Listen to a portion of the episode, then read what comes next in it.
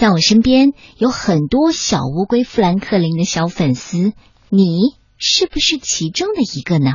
今天开始，董玉安要在节目当中给你讲富兰克林的故事。小乌龟富兰克林有很多的好朋友，小熊、小兔子，还有小蜗牛等等等等。今天我要讲的这个故事啊，就是富兰克林和小壁虎。嗯，富兰克林和小海狸呢都很想当小壁虎的保姆。小鹅提出要举行一场壁虎知识比赛，看谁最适合做小壁虎的保姆。比赛结束了，富兰克林分数最高。可是富兰克林发现小海狸很不高兴。富兰克林他会怎么做呢？一起走进今天的故事吧。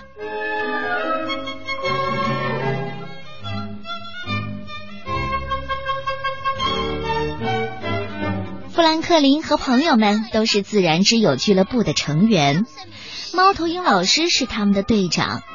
他给大家介绍大自然的奇迹，还有俱乐部的新成员小壁虎戈顿。壁虎戈顿是食虫类的动物，他特别喜欢吃小虫子。猫头鹰老师说：“哎，小熊就问了，啊，那那我是不是食饼干类的动物呀？”大家都哈哈大笑起来。猫头鹰老师说：“哦，我觉得是。”猫头鹰老师接着说：“自然之友的成员们，我们现在要商量一件事儿。暑假就要到了，我们需要给戈顿找一个保姆。孩子们，你们谁愿意照顾他？”富兰克林很喜欢养小宠物，他想起了他的小金鱼高地，开心的笑了。啊，照顾小壁虎一定很有意思。富兰克林和小海狸都举手了。猫头鹰老师说：“嗯，那我们来投票吧。”小兔子、小蜗牛和小鹅把票投给了小海狸，小熊、小狐狸和小鹅把票投给了富兰克林。小海狸说：“小鹅，你不能投两次票。”小鹅说：“可是我也不知道选谁好啊。”哦，好，大家不要着急，大家好好的想想。现在我们要举行自然之友的宣誓仪式，大家一起把一只手放在了胸前，唱了起来：“无论春夏和秋冬，大自然永远在我心中。我们是忠实的自然之友。”大自然是我们的好朋友。小壁虎戈顿睡午觉的时间到了。猫头鹰老师说：“小鹅，你一会儿再告诉我把票投给谁吧。”说完，他把小壁虎带进了学校。猫头鹰老师刚走，小兔子就赶紧说了：“哦，小鹅，你还犹豫什么呢？我们都知道你肯定会投给小海狸的。”小熊说：“是啊，你们是最好的朋友。”小鹅说：“我不会因为小海狸是我的好朋友就把票投给他的，我要投给最适合照顾小壁虎戈顿的那个人。”小熊问：“可是怎么才能知道谁才是最适合当壁虎保姆的呢？”小鹅想到了一个好主意：“哎，我们举办一场壁虎保姆比赛吧，赢的那个人就可以照顾戈顿。”小鹅立即在壁虎百科全书当中找到了第一场比赛的内容。嗯，我知道比什么了。他给了富兰克林和小海狸每人一个罐子。小海狸问：“哦，这是吃什么用的呀？”小鹅说：“捉蚂蚱呀。戈顿很喜欢吃蚂蚱。我们来一场捉蚂蚱的比赛，看谁捉得多，谁就赢了。”小海狸说：“哦，比赛？我还没准备好呢。可是已经来不及了。”小鹅大声喊：“预备，各就各位，开始！”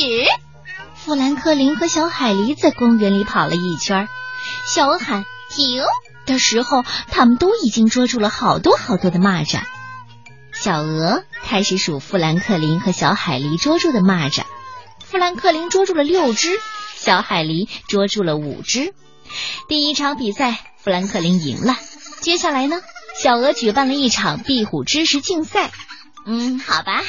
壁虎喜欢温暖的玻璃缸还是凉的玻璃缸？请回答。小海狸一边按自行车的喇叭一边说：“ 我知道，呃，是温暖的。壁虎喜欢温暖的玻璃缸。”小鹅说：“哦，答对了，小海狸得一分。下一题，壁虎喜欢白天出来玩还是晚上出来玩？”小海狸又摁着喇叭大声喊：“我知道是白天。”富兰克林说：“哦，不不不，不对，答错了，这得看它是哪一种壁虎，对吧，小鹅？”呃呃呃，对，说的对啊，富兰克林得一分。现在你们打平了，下一道题就要决胜负了。小鹅想出一道很难很难的题，小鹅就问了：“呃，听好了，哎，小壁虎脚上那些细细的毛叫什么名字？”小海狸又摁响了喇叭。我知道是刚毛。答对了，小海狸，你赢了壁虎知识竞赛。富兰克林和小海狸各赢了一场比赛。小鹅还要再想出一场比赛来打破平局，因为现在可是一比一呢。小鹅决定来一场捉迷藏比赛。小蜗牛装成哥顿的样子躲了起来，谁先找到小蜗牛就算谁赢。小海狸和富兰克林找啊找啊，怎么也找不到小蜗牛。小海狸坐在一个轮胎秋千上说：“我们哪儿都找了，哪儿也没有小蜗牛。”小蜗牛疼得大喊：“啊！”小海狸嗖的一下从秋千上跳了下来，小蜗牛差点被压扁了。富兰克林跑了过去，把小蜗牛放在手上，说：“嘿，是我赢了。”小海狸说：“哦，好吧，还是你来照顾戈顿吧。戈顿要是像小蜗牛那样，因为我受伤了，我永远都不会原谅自己的。”看着小海狸伤心的走了，富兰克林心里一点都不高兴。就在这时候啊，猫头鹰老师带着小壁虎戈顿从教室里走了出来。我说：“小鹅，你决定让谁照顾戈顿了吗？”“嗯，决定了，得胜的是哦富兰。”哎，等等，富兰克林有话说。哦，他想到了自己已经有一个可爱的小宠物了。嗯，我是想应该让小海狸照顾戈顿。小海狸不光聪明，而且。很爱照顾小宠物，一定会把戈顿照顾好的。你你你说的是真的吗，富兰克林？谢谢你。嗯，我要做世界上最好最好的壁虎保姆，我我一定能做到的。富兰克林，谢谢你信任我。好吧，最后是谁来照顾小壁虎戈顿？你们都知道了。那就是小海狸，这个故事给你什么样的启发呢？好好的想想。